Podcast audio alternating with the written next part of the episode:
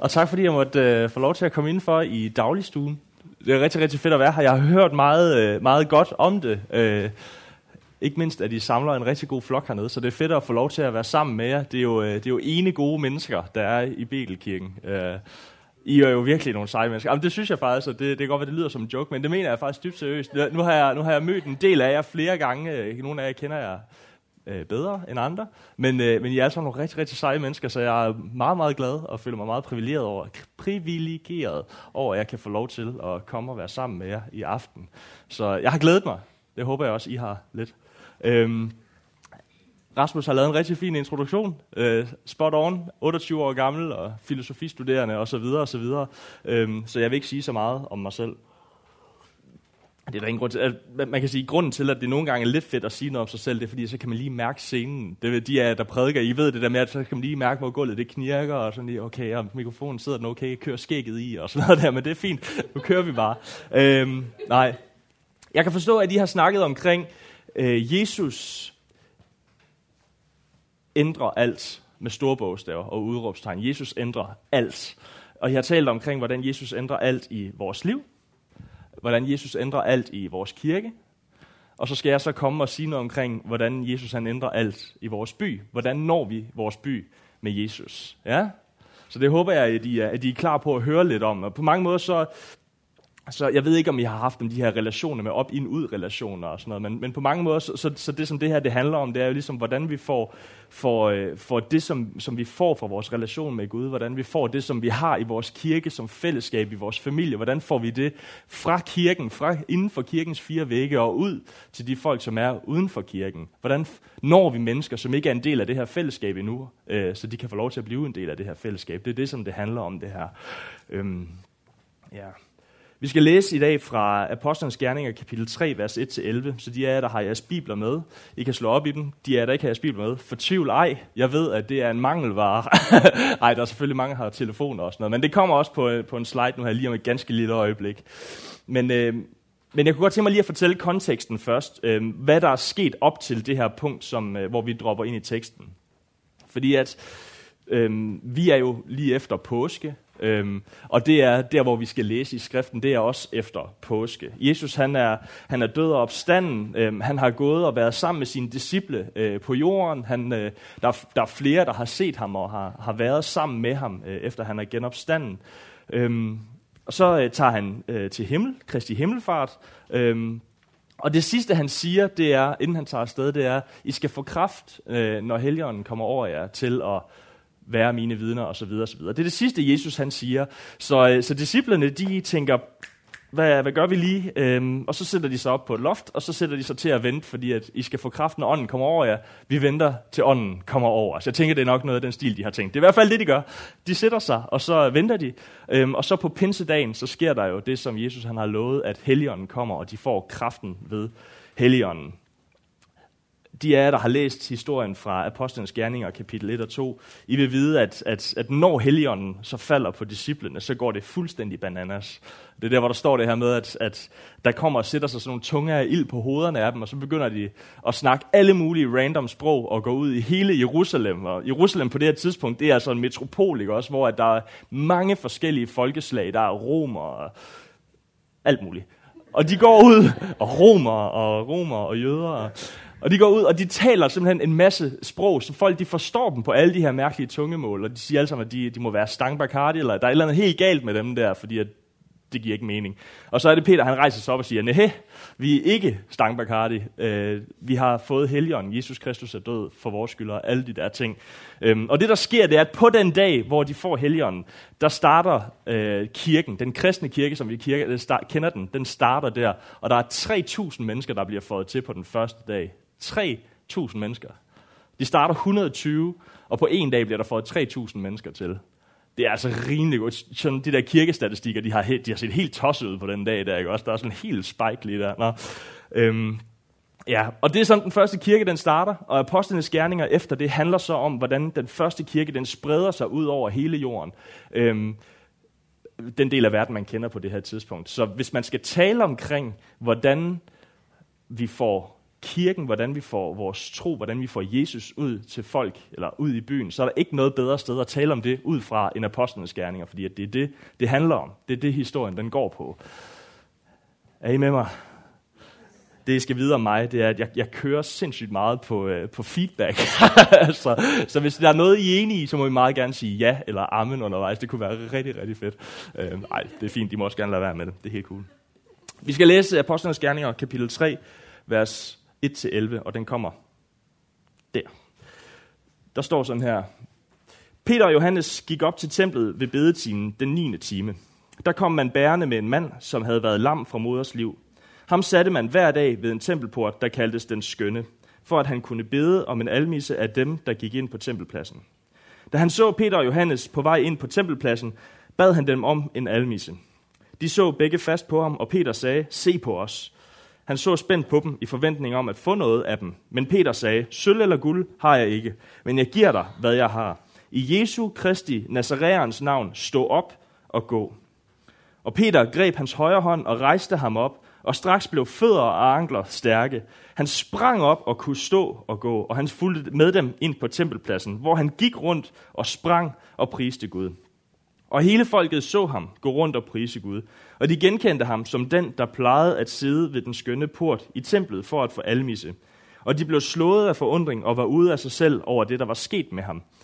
Manden holdt sig op af Peter og Johannes, og hele folket stemlede forundret sammen om dem i Salomos søjlegang.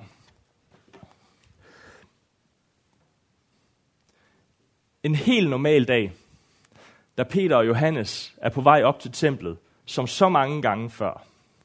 En helt normal dag. Se, på det her tidspunkt, der, øh, der, der beder jøderne tre gange om dagen. Jeg aner ikke, om de stadigvæk gør det, men det gjorde de i hvert fald dengang. Der bad jøder tre gange om dagen, om morgenen, om middagen og om eftermiddagen. Øhm, og disciplene, de, øh, de var, hvad skal man sige, de, de holdt stadigvæk den her tradition i hævd, i hvert fald ifølge bibelkommentarerne. Så, så er det stadigvæk noget, de praktiserede det her med at bede tre gange om dagen. Så når der har stået, at de holdt fast ved bønderne, som der stod i kapitel 1 i Apostlenes Gerninger, så gjorde de det rent faktisk ikke også. Tre gange om dagen op til templet og bede. Øhm, så det her, det var en helt normal dag. Det var ikke atypisk på nogen måde, at Peter og Johannes gik sammen op til templet for at bede. Det gjorde de tre gange om dagen. Er der nogen her, der sådan, har sådan de der helt normale dage? Altså, er der nogen, der har sådan nogen, hvor der bare er sådan ingenting, der er ekstraordinært sker? Jeg har dem i overflod. Og jeg, og jeg har to børn, altså, så det er ikke nødvendigvis gode dage. Skål. Nej, det er godt.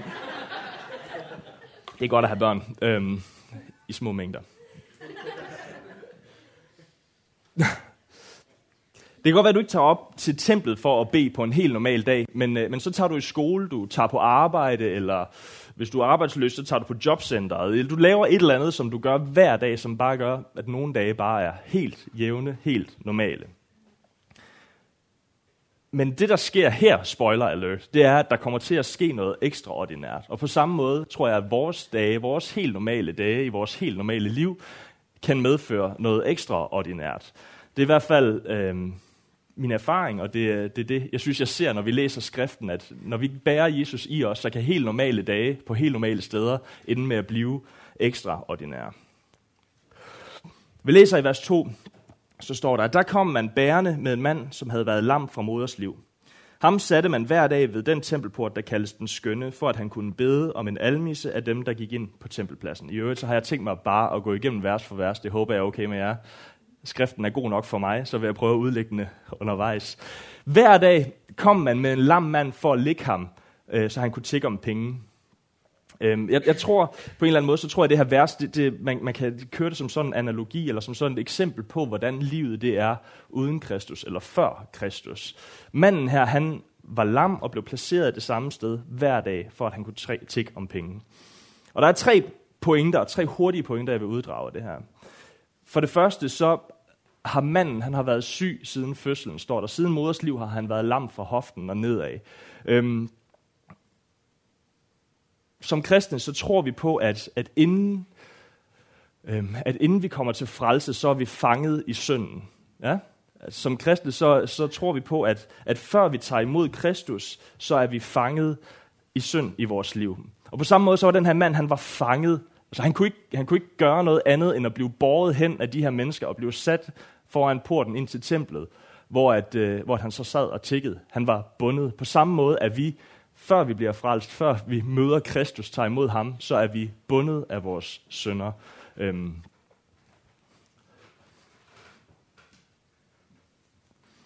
Så står der, at manden han tikkede om penge.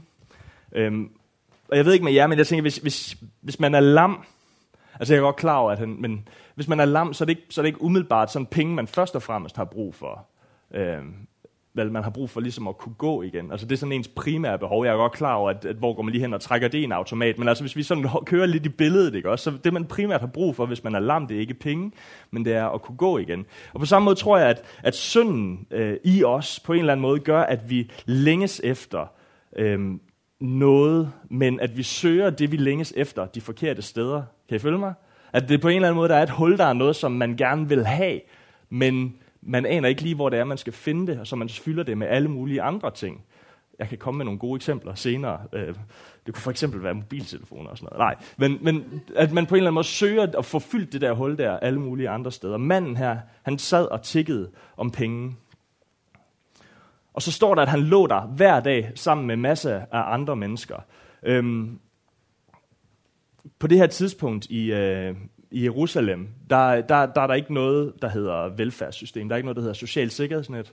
Der er ikke noget, der hedder, øh, hvad hedder sådan noget, hospitaler, i hvert fald ikke nogen, der fungerer lige så godt, som de gør i dag. Så ham her manden, han har højst sandsynligt ikke været den eneste syge tigger på det her sted. Tværtimod, så tror jeg, at byen har været smækfyldt med dem, at de har ligget på gader og stræder, på torve rundt omkring, har der været folk, som har været spedalske. Hvis I læser i det nye testamente, øh, historien om Jesus, altså, det er jo ikke fordi, han just løber tør for folk og helbrede, vel? Altså, de er, det, han kan nærmest ikke sparke sig frem for folk, der fejler ting. Altså, så de har formentlig været overalt. Øhm, og så står der, at han, at han er der hver evig eneste dag, og han, der han ligger han så sammen med alle de her andre mennesker. Jeg tænker bare, på din helt normale dag, når du tager bussen, eller cykler, eller hvad du nu gør, så møder du hver eneste dag, møder du mennesker, som er bundet af synd, som er fanget, som ikke kender Jesus, og som derfor ligesom lever i den synd. Øhm, folk, som søger svaret på deres synder, på det, de mangler inde i de forkerte steder, og der er rigtig, rigtig mange af dem. Hvis vi kigger rundt omkring i vores by, hvor mange er kristne derude, ikke også? Hvor mange har taget imod Jesus? Jamen, det er en relativt lille procentdel i virkeligheden i forhold til, hvor mange vi er i Aalborg. Der er rigtig, rigtig mange mennesker, der er som den her lamme mand, kan man sige, øh, rundt omkring i vores by. Ja? Og således opmuntret. I vers 3, der står der, da han så Peter og Johannes på vej ind på tempelpladsen, bad han dem om en almisse. Tiggeren, han ser dem og beder dem om en almisse. På det her tidspunkt, der, øhm, der må jøderne, de må kun bede om almisser hos jøderne. Det er noget med Moseloven. Det er sådan noget lidt teknisk noget fra Gamle Testamente, men jøder må kun bede om, øh, om gaver fra, almisser fra jøder af en eller anden urensagelig årsag. Men sådan er det. Øhm, så da tiggeren, han ser, at eller den lamme mand ser, at Peter og Johannes kommer, så øjner han en mulighed for at få almisse. Fordi her kommer der to jøder, som jeg kan få noget af. Øhm, der er en mulighed for ham at få det, han har brug for, eller det, som han i hvert fald mener, han har brug for. Det, som, som han altid har fået, ikke også? Altså de her penge, som han har brug for, for at kunne overleve. Og så med, med far for at komme til at overfortolke, og det er altid en far, når man gør sådan noget her. Så der er nogle mennesker, som du kan nå. Ja, der er nogle mennesker, som du er en mulighed for. Øhm. Og så er der nogle mennesker, som, som du måske ikke kan nå. Og det er ikke fordi, at, at, at folk de ikke har brug for det, du har, eller at du er ude af stand til det, eller et eller andet i den stil. Men hvis, hvis Peter og Johannes havde været samaritanere, eller romere, eller danskere, eller et eller andet andet, så måtte ham her jøden, han måtte ikke have tækket penge af dem. Right? Fordi hvis Moseloven siger det, så må han ikke. Jamen så, hvis de er andre folkeslag, jamen så må jeg ikke. Det ville ikke have været en mulighed for ham. Så kunne de have været nok så salvede, de kunne have været nok så begavede, de kunne have været nok så fyldt med helligåndens kraft og alle mulige ting, men hvis ikke de var en mulighed for tiggeren til at bede om almisse, jamen så ville de ikke have haft nogen indgang til ham. Vel?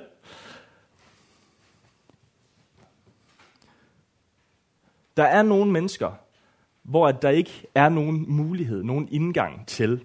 Og det er ikke fordi, at folk ikke kan bruge det, du har. Men der er bare nogle folk, som man når eller har indgang til, og andre folk, man ikke har.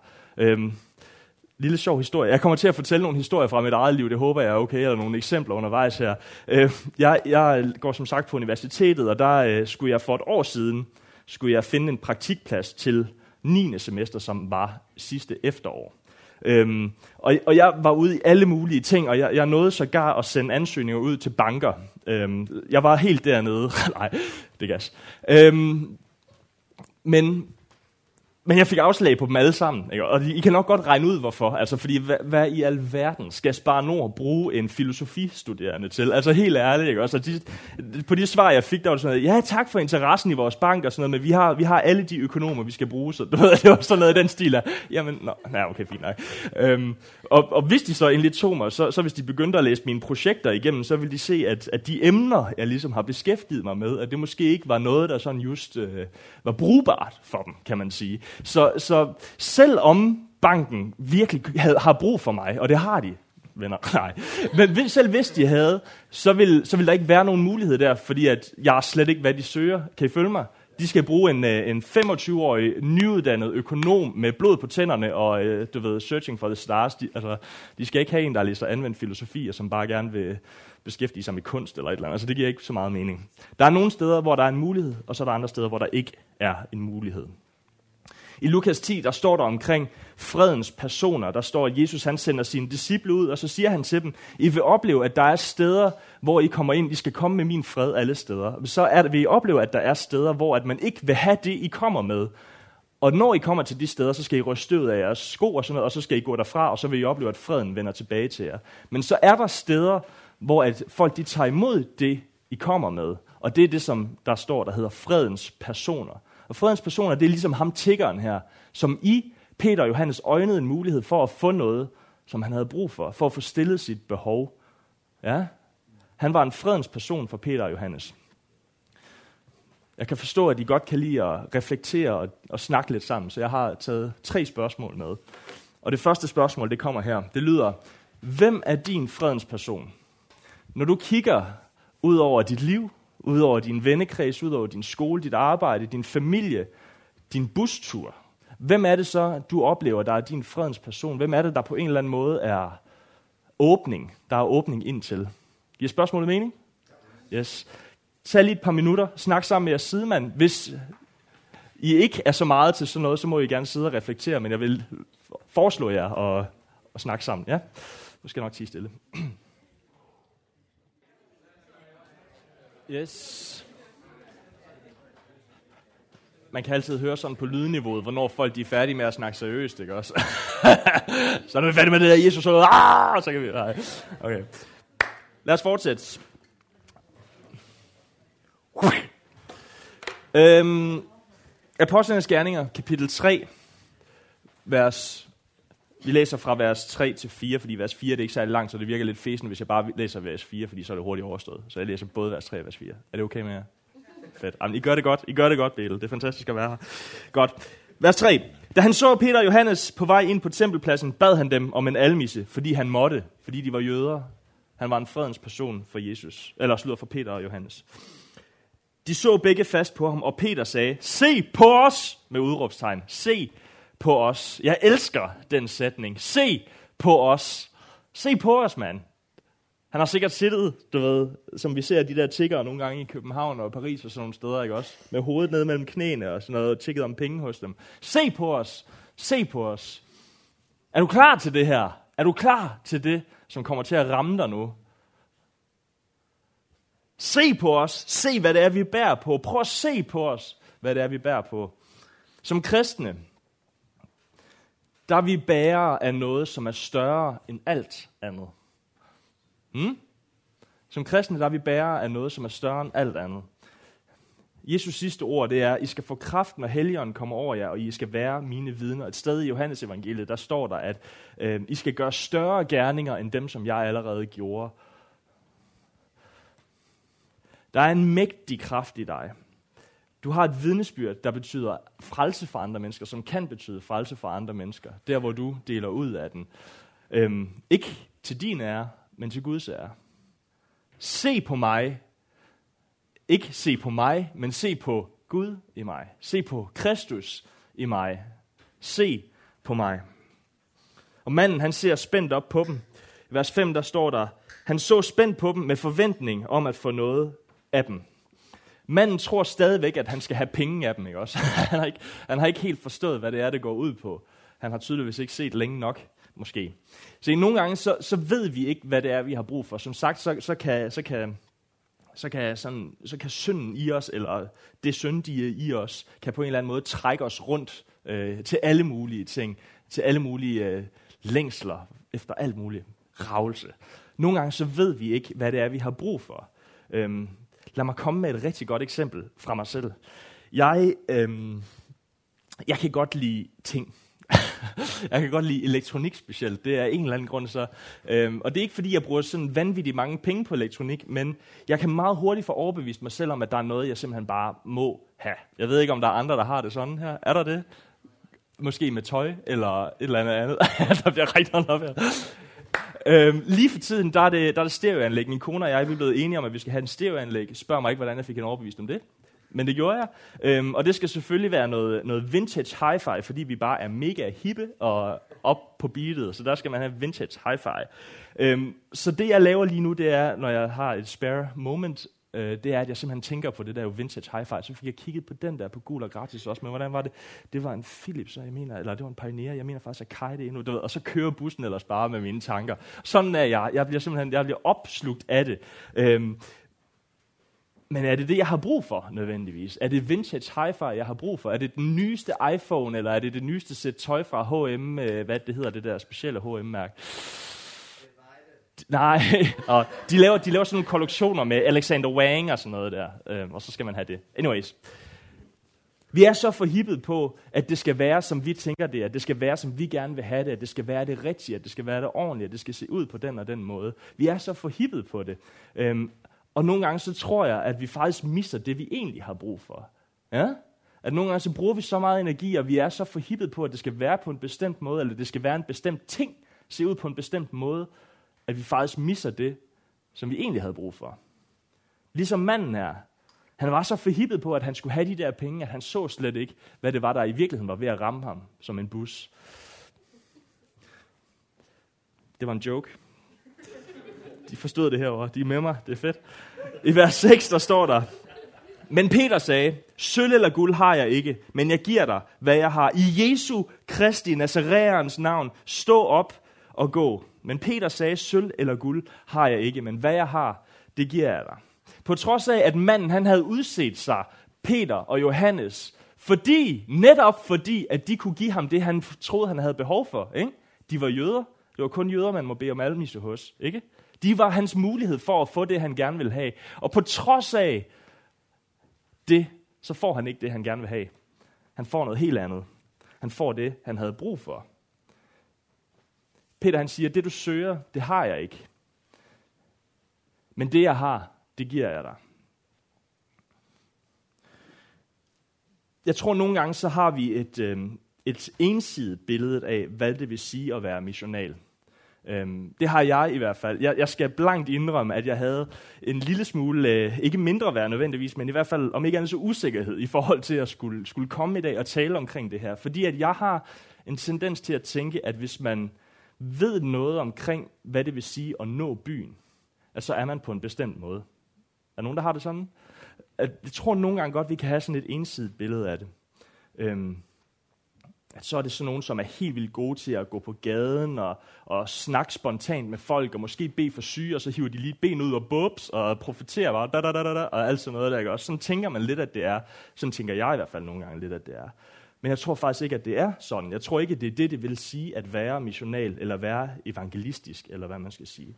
Jeg tror tværtimod på, at Gud han har givet os forskellige gaver, at det ser ud på forskellige måder, fordi folk er forskellige. Så, øhm, så da jeg tænkte lidt over det, øh, da jeg blev spurgt om at komme herned, øh, jeg fik nogle dage til at tænke mig om, heldigvis, så jeg havde tid til ligesom at gå igennem hele den her proces. det er så lang tid hjemme hos os, nej. Øhm, da jeg tænkte lidt over det, så, så, så tror jeg, Gud han minder mig om det, eller også så kommer jeg i hvert fald selv frem til, at, at det passer ikke helt. Altså, at, at det passer jo ikke, at jeg ikke er missional. Det passer jo ikke, at jeg ikke når min by. At bare fordi, at det ikke ser ud på den der ene måde, at så er jeg ikke i gang med at gøre det. Øhm, jeg kom i tanke om, om de diskussioner, jeg har haft med mine klassekammerater ude på studiet, hvor vi har siddet og diskuteret tro. Jeg kom i tanke om de samtaler, jeg har haft igen med, med klassekammerater omkring måske svære tider, de er gået igennem, eller diskussioner, jeg har haft på en arbejdsplads, jeg var på på et tidspunkt, hvor vi diskuterede parforhold. Øh, de kunne ikke forstå, hvordan jeg kunne finde en kone som 21-årig, og hvordan vi kunne få det til at fungere. I bliver skilt igen om et år, du ved. To år senere. Det kommer lige om lidt. Tre år senere. Ikke? Hvordan kunne det lade sig gøre? Kunne få lov til at dele omkring mit liv, dele omkring, hvem Jesus er for mig, hvordan de her ting hænger sammen for mig. Er det ikke at være missional? Er det ikke at være evangelistisk, kan man sige? Er det ikke at bringe Jesus til byen? Det tror jeg faktisk, det er. Og dermed ikke sagt, at vi ikke skal gå efter at kunne det hele, for det tror jeg faktisk, vi skal. Jeg tror, det er meget, meget vigtigt at, øh, at kunne høre Guds stemme, øh, lære at høre den og kunne dele profetisk ord til mennesker. Det tror jeg er vigtigt. Paulus han kalder det den største nådegave af dem alle sammen, og det vi skal stræbe efter. Jeg tror på, at alle mennesker kan lægge hænderne på, øh, på de syge og bede for dem, og nogle gange så vil man opleve, at de bliver helbredt. Det kræver en speciel type mennesker at blive ved med at gøre det, selvom folk de ikke nødvendigvis bliver helbredt. Men der er nogen, der har nådegave til det, og jeg tror, at, at vi alle sammen kan gøre det. Jeg tror på, at, at alle mennesker kan invitere øh, en hjem fra dit studie, som måske er ensom, som du ved altid sidder alene og inviterer på kaffe og sidder og drikker kaffe en hel aften. Jeg tror på, at alle kan gøre det. Jeg tror ikke nødvendigvis, det er det, der ligger til højre benet for os alle sammen, men jeg tror, at vi alle sammen kan gøre det. Og jeg tror, det er vigtigt at udvide og gå efter hele spektret på en eller anden måde. Det er godt at strække sig. Så min pointe er, vi har alle sammen noget, vi bærer på. Hmm? Vi har alle sammen et vidnesbyrd om, hvem Jesus er og hvad han har gjort. Vi har alle sammen nogle evner, nogle gaver, som vi er blevet givet fra Gud, som Jesus virker igennem. Og Jesus, han kommer til syne i den du er, og i det du gør. Jesus kommer til syne i den du er, og i det du gør. Så derfor så må vi ikke, så må vi ikke føle mindre værd. Vi må ikke det tror jeg i hvert fald er en dum idé. At tænke, at det ser ud på en bestemt måde, eller det kan kun være sådan og sådan. Nej, sådan kan det ikke være. Med den du er, med det du er blevet givet, med de gaver, som du har, med de kompetencer, der kan du være missional der, hvor du er. Der er du missional der, hvor du er. Fordi du bærer på et vidensbyrd, som du kan være med til at give til andre mennesker. Som andre mennesker, de kan få lov til at se på dig, og så kan de se Jesus. Ja? Jeg må nok indrømme, lige da Rasmus han skrev, så havde jeg lyst til at, at sende ham videre til David Lundsten. Jeg ved ikke, hvor mange af jer, der kender David Lundsten. David Lundsten han har en fantastisk historie om, hvordan han for mange år siden efterhånden tog, øh, tog ned til karneval, øh, mens det var i fuld gang, og stod dernede midt i menneskemængden og bare tænkte, hvad sker der? Hvad laver alle de her folk her? Hvorfor, hvorfor gør de sådan? Hvorfor, er det, hvorfor gør vi ikke noget? Og så startede han det, der hedder Englevagt, som de fleste af jer måske kender. Øh, det kommer nu her til mig. Det bliver rigtig, rigtig fedt. Kom og vær med. Vi skal give vand ud til folk og bede for syge, hvis de har brug for det, og hvis vi tør. Øhm, eller måske Rasmus Jonstrup selv, hva? Gadekirke, hallo? Der er rigtig mange andre, der tænkte, som kunne gøre det, men hallo, vi kan alle sammen gøre det. Det ser bare forskelligt ud. Ja? Men I skal huske at tage med til gadekirke, og jeg skal ud til, og tage med til englevagt. Ja. Peter han siger, i Jesu Kristi Nazareans navn, stå op og gå. Peter han havde ikke det som manden han bad om. Nej, lad mig sige det på en anden måde. Peter han havde ikke det, som manden havde brug for. Vel? Han siger Jesu Kristi Nazareans navn. Han siger ikke i Peters navn, rejs dig op og gå. Peter havde ikke det, som manden han havde brug for. Det var Jesus, der havde det. Ja.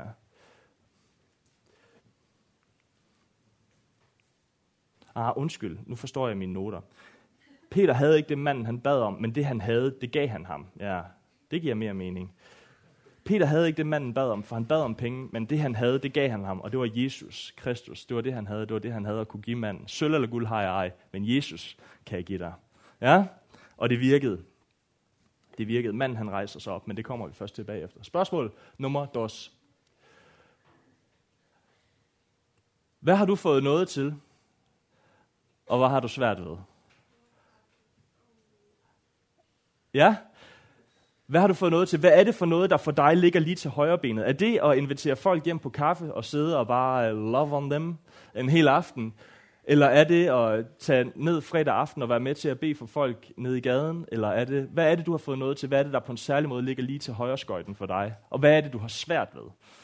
Kan jeg snakke om det? Yes. Lad os fortsætte igen. Jeg håber, I får nogle gode snakke, og at spørgsmålene giver mening, og at de er svære at svare på. Det hørte jeg, der var nogen, der synes, så det var fedt. Det er godt. Det er godt, når det er svært. Yes. Øhm, vi er nået til vers 7, men vi læser lige vers 6 med igen. Men Peter sagde, sølv eller guld har jeg ikke, men jeg giver dig, hvad jeg har i Jesu Kristi Nazareans navn. Stå op og gå. Og Peter greb hans hånd og rejste ham op, og straks blev hans fødder og ankler stærke. Og Peter greb hans højre hånd og hæv ham op, og straks blev hans fødder og ankler stærke. Generelt tror jeg, der er en sammenhæng imellem magtesløshed og forløsning eller gennembrud i vores liv.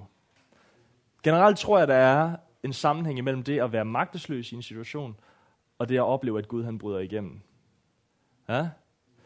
Der er en, øh, en kendt, øh, hvad er han, profet-type, der hedder Chris Vallotton, der har sådan en saying, der hedder, at you have, a, have to have a mess to have a message, you have to have a test to have a testimony. At tit så hænger de her to ting sammen, at der er en situation, som er svær, eller hvor vi er magtesløse, magtesløse og så kommer gennembruddet i det.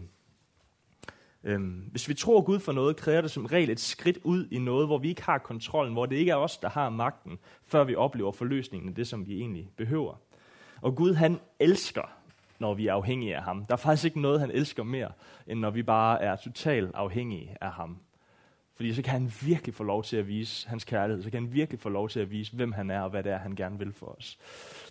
Øhm, der står flere gange, i Bibelen, der står der omkring spuren. Se på spuren. Den samler ikke forråd. Den, du ved, den er der bare, og Gud han sørger bare for den. Gud han forsørger den. Se på markens liljer. De tænker ikke på, hvad de skal have på, men alligevel så iklæder Gud, han iklæder dem den flotteste dragt overhovedet. Sagde jeg markens liljer, eller sagde jeg spuren igen? Jeg mente markens liljer. Fint. Jeg ved ikke, spur er også meget pæne, ikke også? Men det er jo ikke liljer just. Nej, Søg først Guds rige og hans retfærdighed, så skal alt andet give sig i tilgift. Med andre ord, hvis du bare søger Gud og gør dig fuldstændig afhængig af ham, så skal han nok give dig alt det der andet, du har brug for. Gud han elsker, når vi er afhængige af ham. Paulus han skriver i øh, 2. Korintherbrev kapitel 12, der skriver han, at Kristus udvirker sin noget i vores magtesløshed. At Kristus udvirker sin noget i vores magtesløshed. Så der, hvor jeg kommer til kort, der begynder Kristus. Ja? Der, hvor jeg ikke kan mere, der kan Kristus komme til. Og så konkluderer han, det afsnit, konkluderer han med at sige, i min magtesløshed er jeg stærk. Det er i virkeligheden først der, hvor jeg er aller, aller svagest, hvor jeg ingen magt har mere. Det er faktisk først der, jeg bliver aller stærkest, fordi det er der, Kristus han tager over. Peter han tog fat i manden, og han rejste ham op. Det er en total håbløs situation. Total håbløs. Altså manden, han har været lam fra hofterne af ned efter, siden han kom ud af sin mor, ikke også? Altid har han været lam fra hofterne af nedad. Så rejser man ikke sådan en mand op. Det gør man ikke. Altså, hvad sker der? Han skal være der bare sammen igen. Ikke? Han kan jo ikke stå, vel? Han har aldrig kunne gå. Han er totalt magtesløs. Men lige der, lige der, hvor han er i, i den værst tænkelige situation, som jeg tænker, en mand, der er lam for hofterne og ned efter, overhovedet kan være i, hvilket er stående.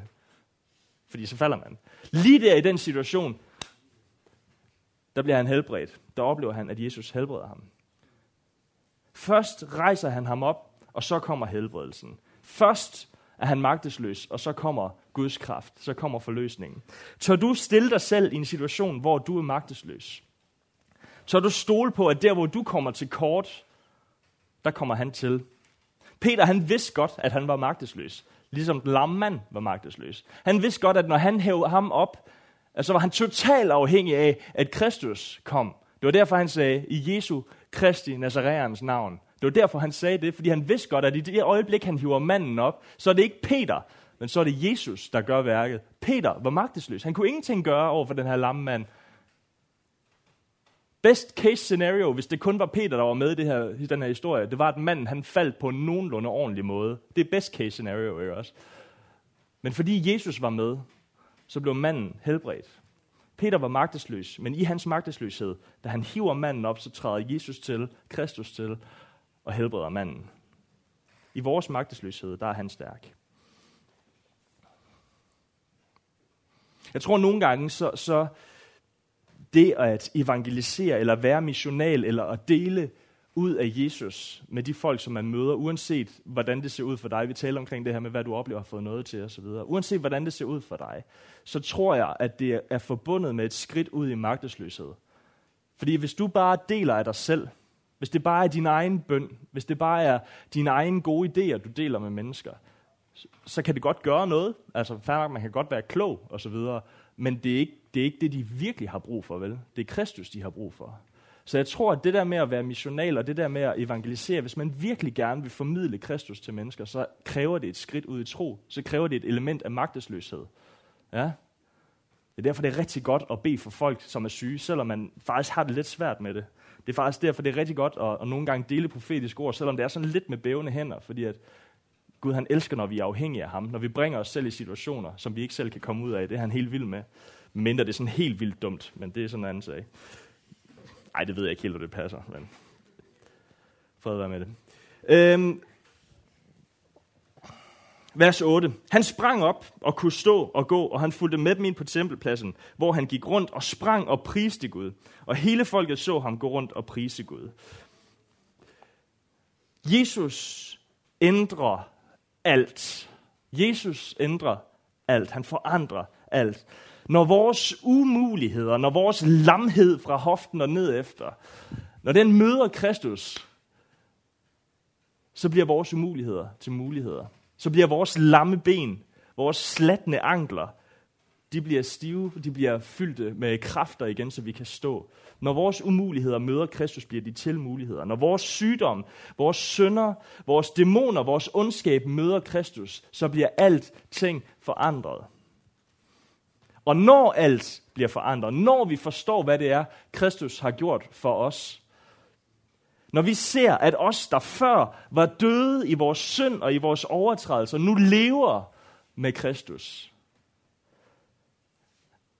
så aftvinger det en reaktion. Ja, jeg mener, hvis du engang var lam fra hoften og nedad, og nu kan gå og stå og løbe rundt, så aftvinger det en eller anden form for reaktion når du før du tog imod Kristus var dømt til fortabelse, men fordi du tog imod den noget, som du har fået fra Jesus, så kan du nu leve et liv i frihed med håbet om, at du skal til himlen og leve i al evighed sammen med ham. Ja? Det må aftvinge en eller anden reaktion, tænker jeg. Halleluja. Det må vække noget i os. Der er noget, vi skal begynde at gøre, og der er noget, som vi skal lade være med at gøre. Manden han stopper med at tikke. Igen, jeg ved godt, det er en lidt syg, men han stopper med at tikke, og så rejser han sig op, og så begynder han at løbe og prise Gud og springe rundt. Der er noget, vi skal stoppe med at gøre, og der er noget, vi skal begynde at gøre. Igen, en lille historie fra mit eget liv. Da jeg blev frelst, før jeg blev frelst, der, øhm, og stadigvæk også, jeg, jeg går rigtig meget op i musik, øh, elsker musik, og det gjorde jeg også, før jeg blev frelst. Øhm, og, og hele min teenage-tid havde jeg, havde jeg fyldt mit, mus, øh, mit, øh, sådan, min musikinteresse med øh, en meget bestemt slags musik. Jeg, jeg lyttede rigtig meget til dødsmetal. Det var noget, jeg gjorde rigtig meget i. Så jeg havde hår ned til midt på brystkassen og gik rundt i sort øh, t-shirts og sådan noget. Det var det, jeg gik meget op i. Faktisk så meget, så der var rigtig meget af min identitet, der var bundet op på det her med at være en af dem, der hørte dødsmetal. Øhm, sådan er det lidt med de der miljøer, hvor man hører noget lidt mærkelig musik, så bliver det meget hurtigt det, man sådan, ja, yeah, man kender hinanden vedagtigt, du ved. Man har langt hår, så ser man en anden en, der har langt hår, og så er man sådan, hey, vi er det samme-agtigt, ikke også? Så det gik jeg rigtig meget op i. Øhm, men det, der også var i det, det var, at, at det var rigtig usundt for mig faktisk at lytte til det her dødsmetal, fordi at jeg er en relativt følsom fyr, øhm, så der var mange... Øh, jeg blev fyldt med rigtig meget vrede og rigtig meget had og rigtig mange dumme ting, som jeg dyrkede rigtig meget i det der musik der, som jeg lyttede til. Øhm, så den dag, jeg blev frelst, der oplevede jeg, at der var noget, jeg skulle holde op med at gøre. Jeg skulle lade være med at dyrke det her musik så meget, som jeg gjorde. Så jeg, jeg tog alle mine CD'er, hele min, øh, min CD-samling, musiksamling, og puttede de i en rygsæk. Øhm, så det vil sige, at stort set hele min identitet på det her tidspunkt havde jeg i en rygsæk. Så gik jeg ned til læsehesten. Hvor mange ved, hvad læsehesten er? Ah, det var godt. Så er det et godt sted, vi er kommet hen. Det er det, jeg siger, bedel folk. De var seje. Så satte jeg det på disken dernede, og så sagde jeg, her er mit liv. Hvad kan jeg få for det? og der har måske været for, det ved jeg ikke, 3.000 kroner eller et eller andet af den stil. Det er ikke det, det handler om. Det var mit liv. Nej, jeg satte det på disken, og så bladrede han det hele igennem. Så kigger han sådan på mig. Ja, men der er for 140 kroner. 140 kroner. Og en CD dengang kostede 150 kroner, så jeg kunne ikke engang købe en eller anden ny CD. 140 kroner, det var det, jeg kunne få for min identitet på det her tidspunkt. Men jeg solgte den selvfølgelig, fordi jeg jo er en god kristen, og fordi at ellers ville det være en dårlig moral i historien. Jeg solgte det. Der var noget, jeg skulle lade være med at gøre. Jeg skulle lade være med at dyrke den her identitet. Så var der til gengæld noget andet, jeg skulle begynde at gøre. Og det jeg oplevede, det var, at som jeg blev fyldt af Guds kærlighed, som jeg blev fyldt af alle de her ting, og oplevede, hvordan at de her 20 kilo blev løftet af skuldrene, og jeg blev lettere, så blev det nødt til ligesom at komme ud på en eller anden måde. Så jeg begyndte at involvere mig i alt, hvad der foregik i kirken, og spillede trommer til lovsangen, og alt muligt mærkeligt. Øhm, og det var sådan, at, at da, da jeg om sommeren kom ned på det, vi kalder for øhm, sommerstævne, som I kalder sommerkonference, måske, Sommerstævn også? Perfekt. Øhm, der mødte jeg en af mine gamle efterskole-kammerater, øh, øhm, som sagde, Christian, jeg kunne slet ikke kende dig. Jeg havde godt hørt, at der var sket noget med dig og sådan noget der, men jeg, har, jeg kunne slet ikke kende, at det var dig. Jeg var også blevet klippet, så det hjælper selvfølgelig også på det. Men, men der var en forskel. Det var ikke den samme Christian, der stod der. Der var noget, som jeg holdt op med at gøre, og så var der noget, som jeg begyndte at gøre. Mødet med Kristus gør noget ved os. Manden han stoppede med at tikke, og så sprang han op og begyndte at lovsynge og prise Gud. Ja, vers 10. Vi begynder at nærme os målet. Og hele folket så ham gå rundt og prise Gud, og de genkendte ham som den, der plejede at sidde ved den skønne port i templet for at få almisse. Og de blev slået af forundring og var ude af sig selv over det, der var sket med ham. Manden holdt sig op af Peter og Johannes, og hele folket stemlede forundret sammen om dem i Salomos søjlegang. Og de genkendte ham som den, der plejede at sidde ved den skønne port i templet for at få almisse. Og de blev slået af forundring og var ude af sig selv over det, der var sket med ham. Manden var forandret.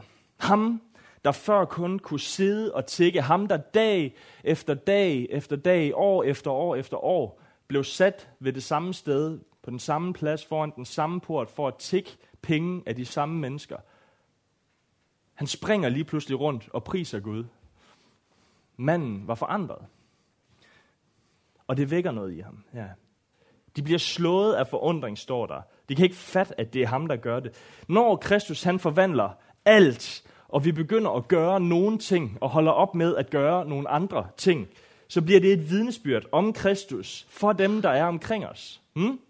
Når folk de lige pludselig ser, at der er noget, som vi engang gjorde, som vi ikke gør mere, og nu er der noget, som vi engang ikke gjorde, som vi er begyndt at gøre, så kan folk se det.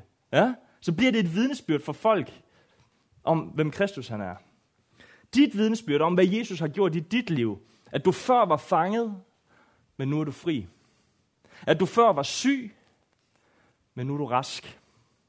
At du før var ensom, men nu har du venner. At du før var i mørke, men nu er du i lyset.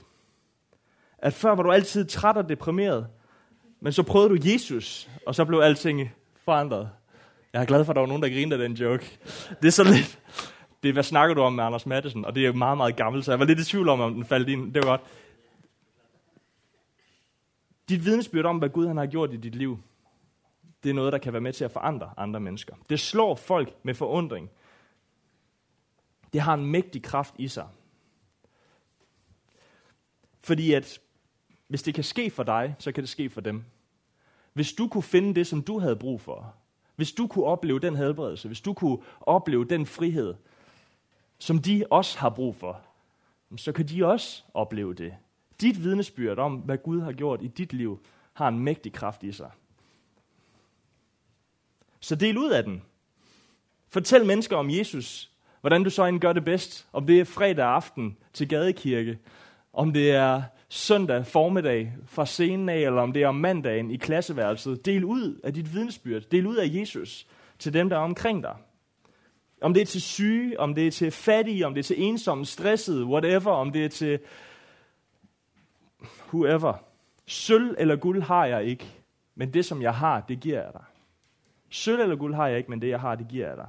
Giv det du har, som du bedst kan, til hvem end, der vil tage imod det. Hmm?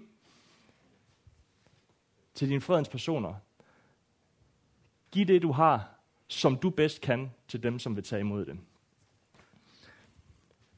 Jeg har et sidste spørgsmål. Og så, øhm, når vi er færdige med at bede, eller slutter at tale om det, så vil jeg gerne lige bede for jer, øh, inden jeg sådan lukker helt. Så I får lige øh, fire minutter til at tale om det her. Hvad skal du begynde at gøre anderledes? Hvordan kan det her få lov til at gøre en forskel i dit liv? Hvad er det, du skal, be, du skal dele? Øh, hvordan gør du det bedst, og til hvem? Hvad er det, du skal begynde at gøre anderledes? Kom.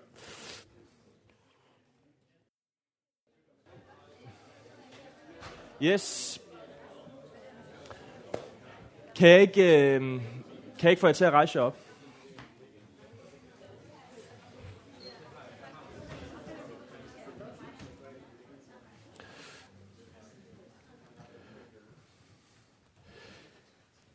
Giv det, du har, som du bedst kan, til hvem mænd, der vil tage imod det. Giv det, du har, dit vidensbyrd, din, den noget, du har fået. Giv den de helbredelser, som du har fået gaver til, eller whatever det nu måtte være. Giv det til hvem end, der vil tage imod det. Vil I ikke eh, række hænderne ud foran jer sådan her, så vil jeg gerne bede for jer. Far, jeg takker dig for den her gruppe af unge mennesker, far, som, far, som er på vej, ligesom vi alle sammen er her. Jeg ved, at du, at du har talt til dem, far, omkring, hvordan du ændrer alt. At der, hvor du kommer til, far, der, øh, der forandrer du alting omkring os, far. Der er, ikke, der er ikke noget, der er bedre, end at være der, hvor du er. Fordi der, hvor du er, der er alt det, vi har brug for. Der bliver alt forandret. Der bliver alt det, som, som, som bare er os, som er vores syndige natur, som er alle de her ting, de, de falder i baggrunden, og du træder frem, Jesus. Jeg beder dig om, at det ord, som har lyttet i aften, far, omkring, hvordan at vi skal gå til vores by, hvordan vi skal gå til vores medmennesker, medborgere i Aalborg, far. Øhm, jeg beder dig om, at det ord, far, at det må, at det må resonere nu, far, i vores hjerter, far. Jeg beder dig om, at du i den kommende tid, far, må, må lede os til fredens personer, far. Vi må opleve at komme, eller at finde mennesker, far, som vi kan få lov til at dele vores vidnesbyrd, få lov til at vise, far, hvem du er, hvad det er, du har gjort for os, far. At du kan det samme for dem her. Så jeg beder dig bare om, for alle, der står her, far. Må du, hvis der er noget mindre værd i forhold til at tænke, at man skal være på en bestemt måde, se ud på en bestemt måde, gøre på en bestemt måde, far. At du må fjerne den, far. At du må sætte dem fri fra det, far. Og at du til gengæld, far, må give dem en sikkerhed, far. Giv os en sikkerhed i, far. En, en vidshed om, at det vi har, det er godt nok at det vi har, det er godt nok. At du kan virke, far, uanset hvem vi er, hvordan vi ser ud, og hvad det er, vi bærer på, far. Så har du givet os gaver, du har givet os evner, far, til at formidle dig til andre mennesker, far. Og så beder jeg om, at du må sætte os i situationer, far. Giv os mennesker, som vi kan få lov til at vise dig, for der er ikke noget bedre, end at være hos dig. Der er ikke noget sted, vi hellere vil være, end lige der i dit nærvær, far. Så det beder jeg dig om i Jesu navn. Jesu navn. Jeg beder dig om, at du må velsigne den her flok, far, med alt det, som du har for dem, far. Jeg beder dig om, at de må få lov til at opleve personlig vækst, at de må opleve vækst, far, i ungdomsgruppen her også, far. Må de virkelig opleve, at du sender mennesker til dem, far. Det beder jeg dig om i Jesu Kristi navn. Jesu navn. Amen.